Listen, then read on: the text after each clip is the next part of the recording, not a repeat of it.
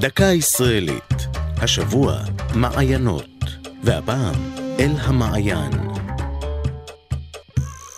בשנת 1986 החליטו חברי מועצת חכמי התורה בראשות הרב עובדיה יוסף כי יש צורך ברשת חינוך לא רשמית שתשרת את הקו החברתי-ערכי של התנועה שהקימו לא מכבר, תנועת ש"ס. זאת לצד הפעילות במוסדות החינוך התורניים.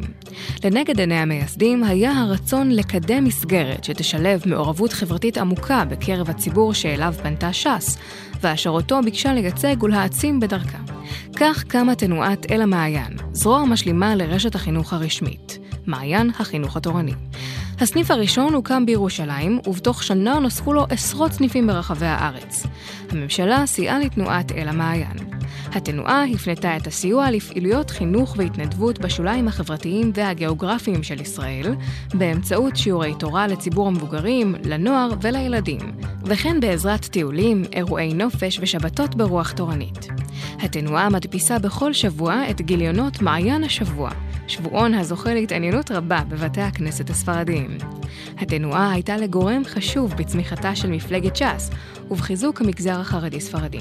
בין היתר הצמיחה מתוכה תנועת אל המעיין שורה של אישי ציבור ופוליטיקאים, בהם חבר הכנסת והשר לשעבר אלי ישי. זו הייתה דקה ישראלית על מעיינות ואל המעיין.